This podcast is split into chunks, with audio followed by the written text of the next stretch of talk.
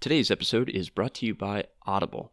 To pick up a free audiobook download, head on over to audibletrial.com slash simple theology.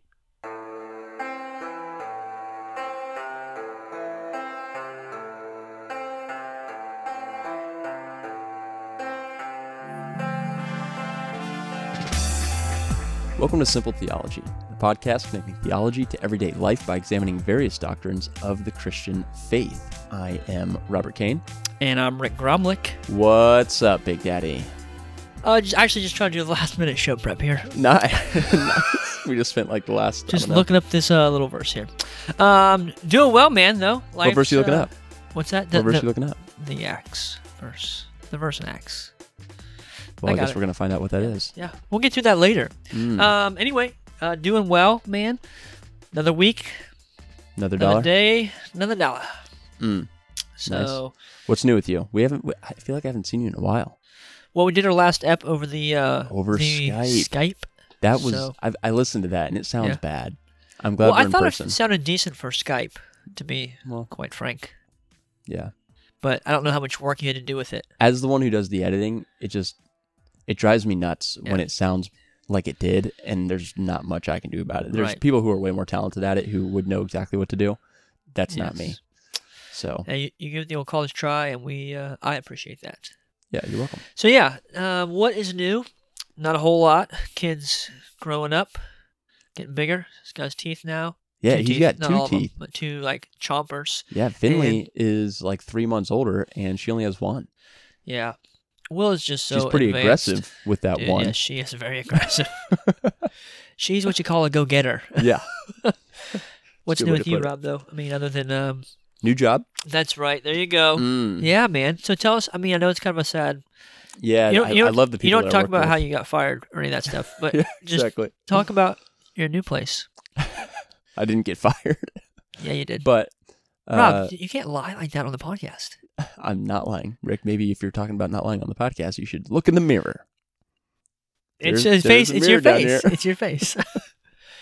Uh, but yeah, no, um, new job and exciting new opportunity. yes. Uh, the is a little bit different.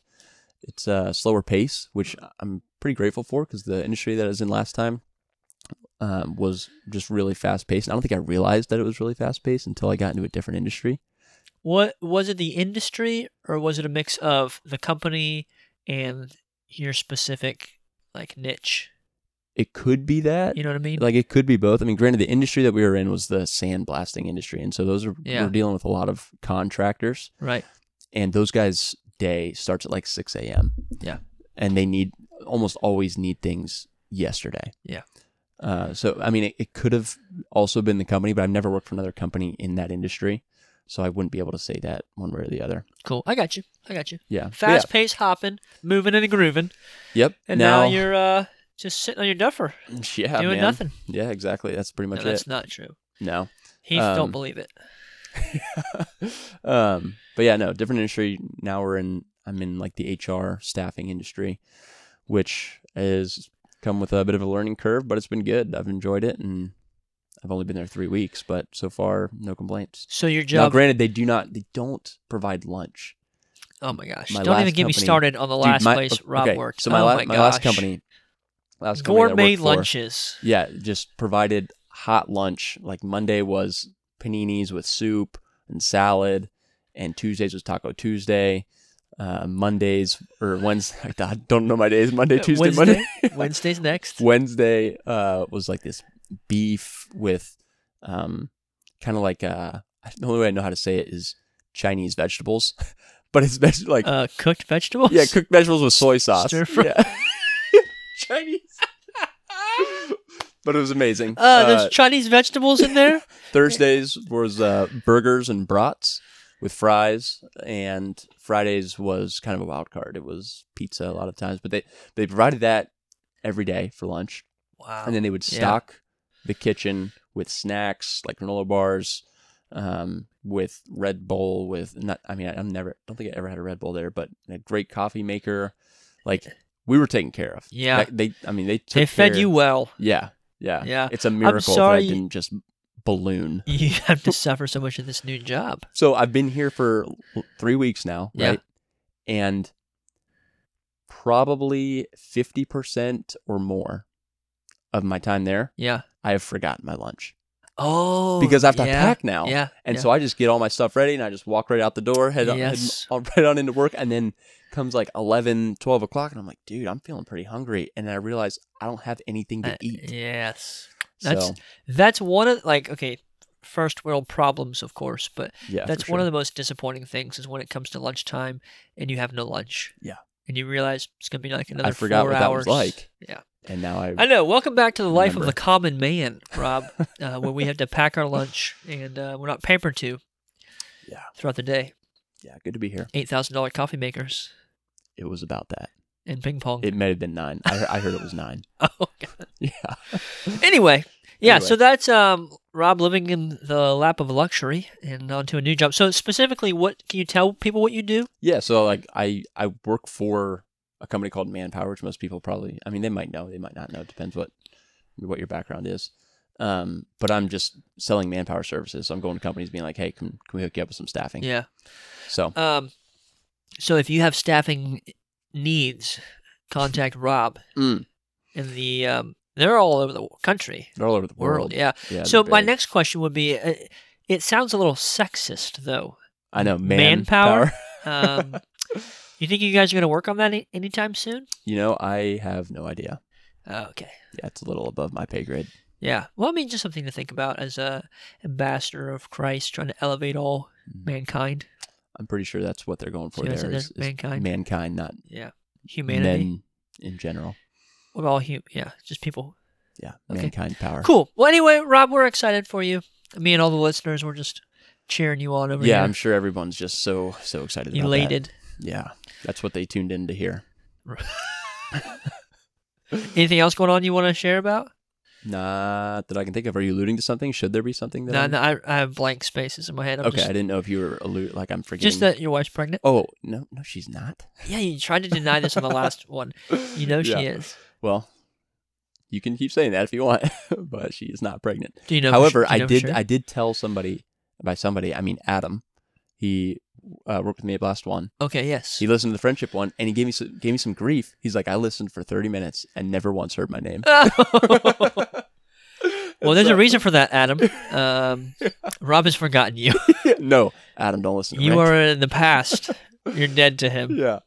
No, he he made a good point in that that we should also have non-Christian friends, and we didn't touch on that. We didn't cover that. No, we didn't. Oh, probably because so- we shouldn't have non-Christian friends. yeah. No, so for those of you out there who who are Christians, you should be pursuing non-Christian friendships. Come ye out, And be don't- separate from them. Say what? I missed that. Isn't that what the, the like Mennonite or whatever? Come Oh, ye out, yeah. be separate. Something like that. I don't know. Yes, Um, which is referring to heart and action, not um, physically. Like, don't be around worldly people. Mm. But anyway, if you're Thanks, Ron, for blowing that off. yeah, You're so if kind. you uh, if you're looking to have some non-Christian friends, don't look at them as a project. Don't be one of those people. So well, now you just said you need to go find some Christian friends, and then no, I you said, said, find some non-Christian friends. find some non-Christian friends. Excuse me. yeah, now you're saying don't. treat them like a human being. Don't treat them like a project. That's one of the things that I, like I think I think every Christian who's been a Christian since I mean they were younger could Yeah. could say that they've seen people view non-Christians as projects. And granted, Oh, yeah. we do really want to see them come to know the Lord because we think that that is the best thing for them, Yeah. and and we pray for our non-Christian friends to, Lord willing, come to faith. So we live However, with intentionality. Exactly. Yeah. However, don't just be friends with them for the sake of trying to check something off of your list and trying to. Yeah, because they won't be your accomplish some- friend. Yeah, I mean, people aren't That's not dumb. friendship. Yeah. So, I mean, some people are. Adam, despite what some Rick said, are. I have not forgotten you, and I'll send you a text on WhatsApp because he and I have been chatting on WhatsApp. Well, I'm, I'm glad that you can share your your what Yeah. app you're using to communicate. Yeah, you know, Do you have stock in that or something? Like you trying to yeah, sideways WhatsApp. promote? TM. All right, man. What are we talking about today? Yeah, this uh, We ran to there for a little while. we did a little too long. Um, Sorry. we today are talking about general revelation. Cool. which I had a definition for, but I got to open this because I shut the book. Going back to our book, uh, Greg Allison's book, Yeah, Greg Allison's Baker Compact Dictionary of Theological Terms. Yes. So let's find general Beautiful. revelation. Here we go. Here we go. God's communication of himself to all peoples at all times and in all places by which they may know of his existence, some of his attributes, and something of his moral law. General revelation has four modes the created order, the human conscience, or, or internal moral sense, God's providential care, and an innate sense of God. The intended response to general revelation is worship, thanksgiving, submission, and obedience to God. People respond actually with idolatry, disobedience, and self reliance. This failed response results in God's righteous judgment falling on rebellious people. So let's flesh that out. Mm, let's Let's let us do that. let us put flesh on that skeleton. okay. so Greg Allison, thank you, Greg. Appreciate it. pretty much did our notes for us in giving us an outline. So we're just going to take that one by one. He initially said there that there are four modes of general revelation. And, And- by by modes, you mean like um, Yeah, four ways, ways. that God reveals things. Yes, Yeah. exactly. Exactly. And so the first one that Greg pointed out was the created order. And so what we see is through creation, God has left evidence of himself. And so uh, if you check out Romans 1, starting in verse 18, we read For God's wrath is revealed from heaven against all godlessness and unrighteousness of people who by their unrighteousness suppress the truth. Since what can be known about God is evident among them, because God has shown it to them. For his invisible attributes, that is, his eternal power and divine nature, have been clearly seen since the creation of the world, being understood through what he has made. As a result, people are without excuse. For though they knew God, they did not glorify him as God or show gratitude. Instead, their thinking became worthless, and their senseless hearts were darkened. Claiming to be wise, they became fools and exchanged the glory of the immortal God for images resembling mortal man, birds, four footed animals, and reptiles. Therefore, God delivered them over in the desires of their hearts to sexual impurity, so that their bodies were degraded among themselves. They exchanged the truth of God for a lie and worshiped and served what has been created instead of the Creator, who is praised forever. Amen.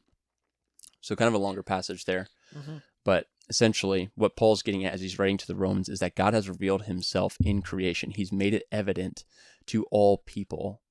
However, they have rejected God and they have chosen to worship the creation rather than the creator. Correct. 10 points. Well done. A plus. Mm. No, but I mean, there's this element when we say the created order, um, just that for the created order, that that pushes against one cultural thought, uh, popular thought right now, but also even our flesh, like that there is a set way that things are done. Um, we we resist that. This passage in Romans chapter 2, 12 through 16 speaks to that. Um, in our, our consciousness as humans and then our intor- internal moral sense. So picking it up in Romans 2:12, all who sin without the law will also perish without the law, and all who sin under the law will be judged by the law.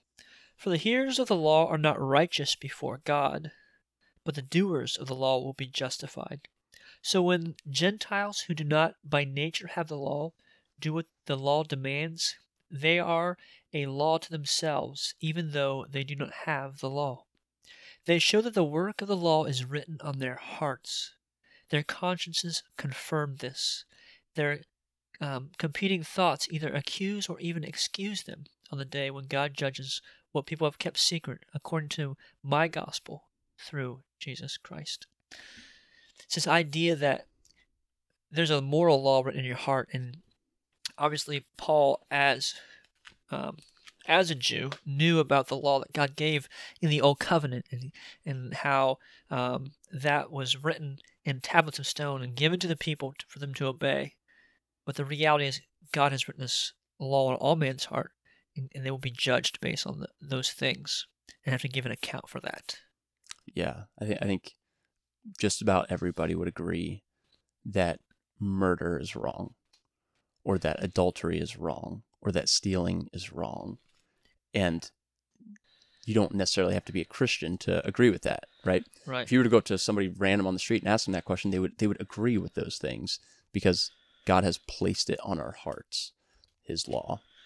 And so, do you have anything else on that, Rick? Well, just interesting on a, on a cultural note that people would say um, evolutionists, evolutionists or humanists would say those convictions um, come about because society has has kind of fostered those over hundreds and hundreds of years for self-preservation, uh, so to speak. And so they would say, "Oh, the reason we have morality is because we, as a culture, believe this to be true because we think it's better for the society or for the community."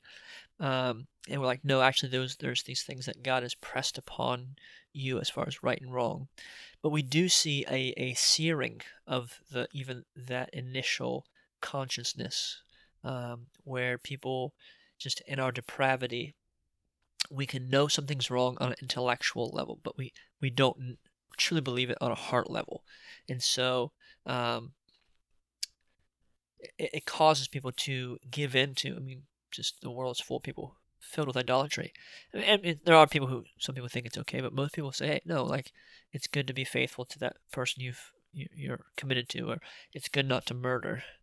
But we do see pockets where um, they're just given over to this. Not that everyone agrees with it, but there's just there's just this um, influx of thinking that it's all okay, and yet the word, Christ's word, speaks against that, and even culturally, they speak against that, even though they don't want to. So they find themselves in this conundrum, this pickle, because on one hand they they don't want to hold to any absolutes, but on the other hand they know there has to be some absolutes. Absolutes. There has to be a um, a point of reference for what's right and wrong. So little tangent there, but anyway. Oh, good tangent. Good tangent. And the third one, so the first one was the created order, the second one was the human conscience or an internal moral sense. And the third mode of general revelation that we see here is God's providential care. And strap yourselves in. We got a fairly long passage here. It's going to be in Acts 14, and we're going to start in verse 8 and go to verse 18. So, verse 8 clear my throat sooner rather than later. says, uh, in Lystra, a man was sitting who was without strength in his feet, had never walked, and had been lame from birth. He listened as Paul spoke. After looking directly at him and seeing that he had faith to be healed, Paul said in a loud voice, Stand up on your feet. And he jumped up and began to walk around. When the crowd saw that Paul, or had saw what Paul had done, they shouted, saying in the Lycaonian language, the gods have come down to us in human form. Barnabas they called Zeus, and Paul Hermes, because he was the chief speaker. The priest of Zeus, whose temple was just outside the town, brought bulls and wreaths to the gates because he intended, with the crowds, to offer sacrifice. The apostles Barnabas and Paul tore their robes when they heard this and rushed into the crowd, shouting, People, why are you doing these things? We are people also, just like you, and we are proclaiming good news to you that you turn from these worthless things to the living God who made the heaven, the earth, the sea, and everything in them. In past generations, he allowed all the nations to go their own way, although he did not leave himself without a witness, since he did what is good by giving you rain from heaven and fruitful seasons, and filling you with food and your hearts with joy. Even though they said these things, they barely stopped the crowds from sacrificing to them. So we get this crazy scenario here where Paul is proclaiming the gospel and then somebody is is miraculously healed to affirm the words that Paul is saying and they think that it's Hermes in the flesh and, and they start to bring sacrifices for Zeus and for Hermes. And Paul and Barnabas are like, stop. Yeah. We're not gods. We're just telling you the good news of what the one and only God has done through Jesus. And you can tell that this one and only God is good because he has sent you rain. He has provided your harvest. He's mm-hmm. filled your stomachs and he's given you joy. And now this good God who has done all these things for you has done something tremendously better in giving you his son to pay for your sin so that all those who would turn from the sin of worshiping these false gods, Zeus and Hermes, could be saved because of what Jesus has done on the cross. We're telling you the good news that this God that has fed your stomachs, that has brought rain, is even better than what you had ever imagined. He has purchased your salvation for you as well. And so we see that God has generally revealed himself in the created order, in the human conscience, but now also in his providential care to care for those who have even rejected him. Yeah. I mean, um, there's not much to comment on that. I mean, it's pretty comprehensive. And people who, who buck against that and resist that they don't resist God's providential care. They resist the idea who God is because God, um, as He is provident and He cares for, He also has a law and He has um, morality and what's right and wrong, and that fights against our flesh. So people push against that, but deep down they do know that there. I think there is a God. And in Acts chapter 17, we're going to look at verse 22. This is Paul speaking to um, a group of um, called like philosophers and so forth. And picking up verse 22, Paul stood in the middle of the Areopagus and said, People of Athens, I see that you are extremely religious in every respect. For as I was passing through and observing the objects of your worship, I even found an altar on which was inscribed to an unknown God. Therefore, what you worship in ignorance, this I proclaim to you the God who made the world and everything in it. He is the Lord of heaven and earth does not live in shrines made by hands. Neither is he served by human hands as though he needed anything, since he himself gives everything, since gives everyone life and breath and all things. From one man he has made every nationality to live over the whole earth, and has determined their appointed times in the boundaries of where they live. He did this so that they might seek God, and perhaps they might reach out and find him, though he's not far from each one of us. For in him we live and move and have our being, as even some of you, your own poets, have said. For we are also his offspring. Since we are God's offspring, then we shouldn't think that the divine nature is like gold or silver or stone, an image fashioned by human art and imagination. Therefore, having overlooked the times of ignorance, God now commands all people everywhere to repent, because he has set a day when he is going to judge the world in righteousness by the man he has appointed. He has provided proof of this to everyone by raising him from the dead.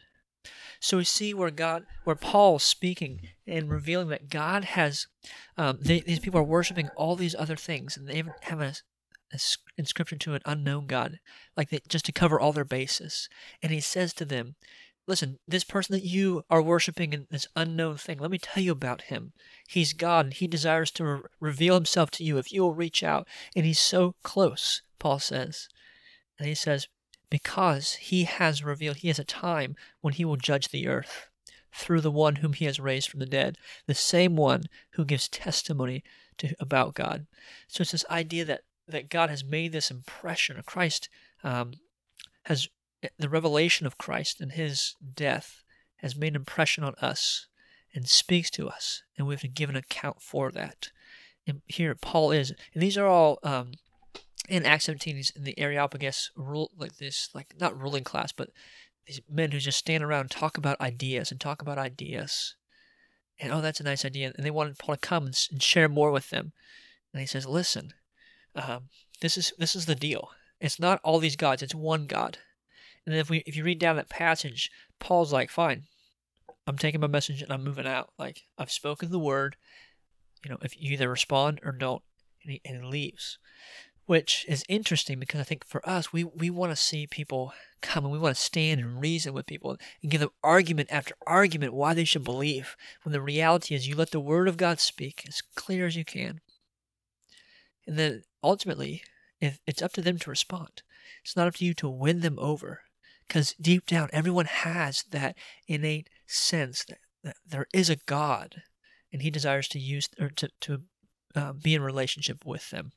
Yeah, I mean, even the verse that we covered earlier, Romans one eighteen, talked about how people in their unrighteousness suppress the truth. It's like it's like holding a basketball underwater.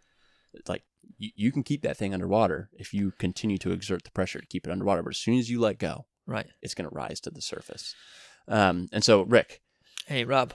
we are we're moving along here, but there is an intended response Yes. to this doctrine of general revelation. So if you're in your car right now driving around, you're thinking, how in the world does general revelation apply to me today? Mhm. There's an intended response, and then there tends to be the actual response. Yeah. So the intended response is worship and thanksgiving and submission and obedience to God. So all of these things that when we consider general revelation, God revealing himself to all of creation, those are the responses that we should have. Yeah.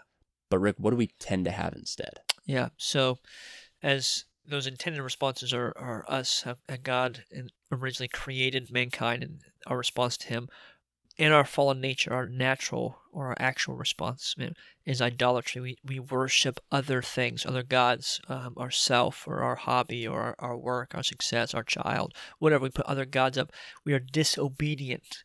Uh, we seek to do our own thing. Uh, we seek to be uh, to to find w- ways to like sin. I mean, we're just our, our flesh is so creative in our ability to be disobedient um, and to be self-reliant in our salvation. Like I can earn this, I can do enough good things, I can work hard enough, um, and all those things. It's deception, and it's us trying to do things in our flesh and reject God and who He is and what He's done and how He's structured things. Yeah, I mean, we see it in so as we think about some of these things, like in, in Romans one twenty three, says that they exchanged the glory of their mortal God for images resembling mortal man, birds, four footed animals, and reptiles. So that was those were the people in that day. So they had gods in various different aspects, and so it's easy for us to look back and say like, oh yeah, we don't worship statues of of lizards or of four footed animals or anything like that. But we should be careful because although they worshiped false gods in that way, we are so easily prone to worship false gods, the false god of money, the false god of success, the false god of reputation, of desiring all of these other things more than God. That is the idol. And Yeah. and and some of that's th- can be theology. yeah, I mean, um, you you want to know and you want to have all the answers and have everything figured out rather than know him. yeah. Okay. You want to know more about him. So, Rob, how you doing? I'm doing pretty good. Good. We're running How does this affect your head? Yeah, because so we're trying to go through the head, heart, hands paradigm, yeah. right? Yeah. We've been doing that. We haven't been doing it super consistently, but we try to do it.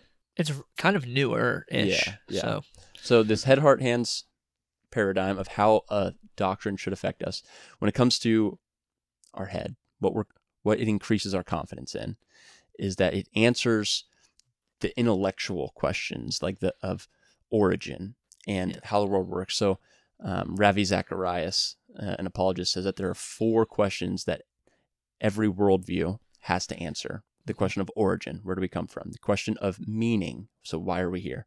The question of morality, what's right and wrong? And the question of destiny, where are we going? So origin, meaning, morality, and destiny.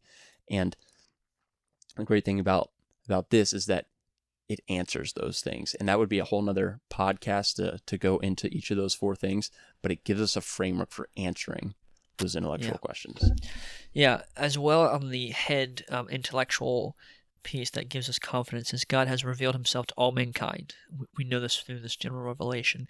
And because of that, all will face judgment. Romans 120 speaks to that, um, that God is just in his judgment.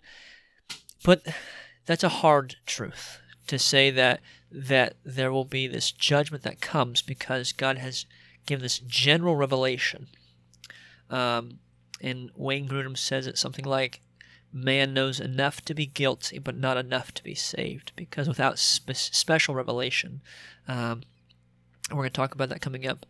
Without that, your faith in Christ, there's no redemption, there's no salvation. So that's a it's a really hard doctrine, but you have to deal with these scriptures. You can't um, just write them off. And so we point to Romans 1:20 that God is just, we can have confidence in that, um, in His judgment. Yeah. But then this also should fuel our, our heart, some of our emotions. And so the first thing that it should do is, is lead us into thanksgiving.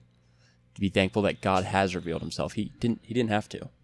I mean he could have easily kept himself hidden. He he could have easily just left us alone, but he has shown himself in multiple ways and, and the ways that he has generally are innumerable. I mean, it's all over Yeah. the place. Um, then it should also delight us in God's kindness uh, for those Yeah. things that I just mentioned. Yeah, and so this um, it gives us a foundation, you know, to answer hard questions. This kind of ties into that point about answering the intellectual questions, but as we answer those in an intellectual way, it also should resonate in our heart. Gives us this confidence and this conviction. So we believe it's true, then we act out of the fact that it's true, and our behavior follows. And so, with sometimes with, with really hard questions that people bring up um, about issues with sin or brokenness in the world or different things we're, we're working through, um, because God speaks, because He is, we now have something to point to, point people to, to answer those hard questions. Yeah, and then the last thing, hands. So, how does general revelation affect the way that we conduct ourselves? Yeah. Uh, the first one would be we now, as we look at God's general revelation in all creation, it should lead us to ascribe a worship to Him and not the creation. We shouldn't be like the people that Paul talks about in Romans 1 who exchanged, um, or no, wow, blanking on this. um, exchange the glory of the immortal God for images resembling mortal man, birds, four footed animals, reptiles. But then in verse 25, they exchange the truth of God for a lie and Yes. worship and serve the creature rather than the creator. We should, as we look at creation, it should lead us to ascribe glory and worship to the creator rather than the creation. Yeah. And with that, um, ascribing worship, we should submit and, and obey God. That He is God and He, he is magnificent. He's the creator. Um, he's made this world. That gives Him the supreme authority. And so we sh- He has laid out a plan for us, so we should submit and o- obey Him. Um, so we talk about general revelation. It's hard because in this instance, it's not specific, just that there is a God and He has created these things but it's still in our heart saying, hey, we're not God. It's not all about me, it's about the Creator. And so that should create a humility in us. Yep. Submit. Be obedient. Yeah, do it. Just do it. I'm trying to loosen up. I feel like we've been really serious, like as we've gone through these, because we're we're already way over our time. We tried to keep this thing around like 20 minutes. Yeah, we're already that. at 30, 32 or something like that. So We got like one, my like goodness. half of a point left. So yeah. kind Okay. So the the, last one, Like, the last one is that it should it should motivate us to to engage in missions, and Yeah. so we see in Romans 10. I'm not going to go there because we're really late on time. Um, but that the only way people come to salvation is by embracing the gospel. It's it's not that oh they didn't get to hear the gospel so they won't be held to the same judgment. No, God has revealed Himself to all people, and therefore all people have enough knowledge to be condemned, as Rick was saying earlier that uh, Wayne Grudem quoted, or Rick quoted Wayne Grudem. um, and so it should fuel us. We should be really, really passionate about getting to the people who haven't heard the gospel because the only way that they're going to be saved is if they hear the gospel and embrace it. So, how does general revelation affect our conduct? It should lead us to ascribe worship to God. It should lead us into submission and obedience to God, and it should give us a passion for missions. Boom. boom. Mm. Hey, good High job. from a distance. That was great. Um, so this is we're talking about general general revelation. Um, tune in next time to hear a podcast on special revelation. I feel a little rusty. I feel like Been out, out of the saddle for a while, huh? I have. Yeah. I feel like Just got to do some. we some got in a zone there where we were like really. just like point by point. Yeah, you preached today, so I mean, I did. you, my you're in a preaching mode. Oh, I can preach to you. Oh, I could preach. Do we? Okay. Ah, I'll Rick, talk we about so next, late on next time. episode. Next episode. Hey, um, if you liked today's episode and you think someone else would, please share it. Also, you can leave us a rating on iTunes. We love to hear from you guys with um, comments or reviews. Those are awesome. Yes. If you'd love to contact us, we'd love to hear from you. We are on Facebook at Simple Theology. Hit us up on Twitter at Simple Theology underscore. Check out the website at simpletheology.org. Peace.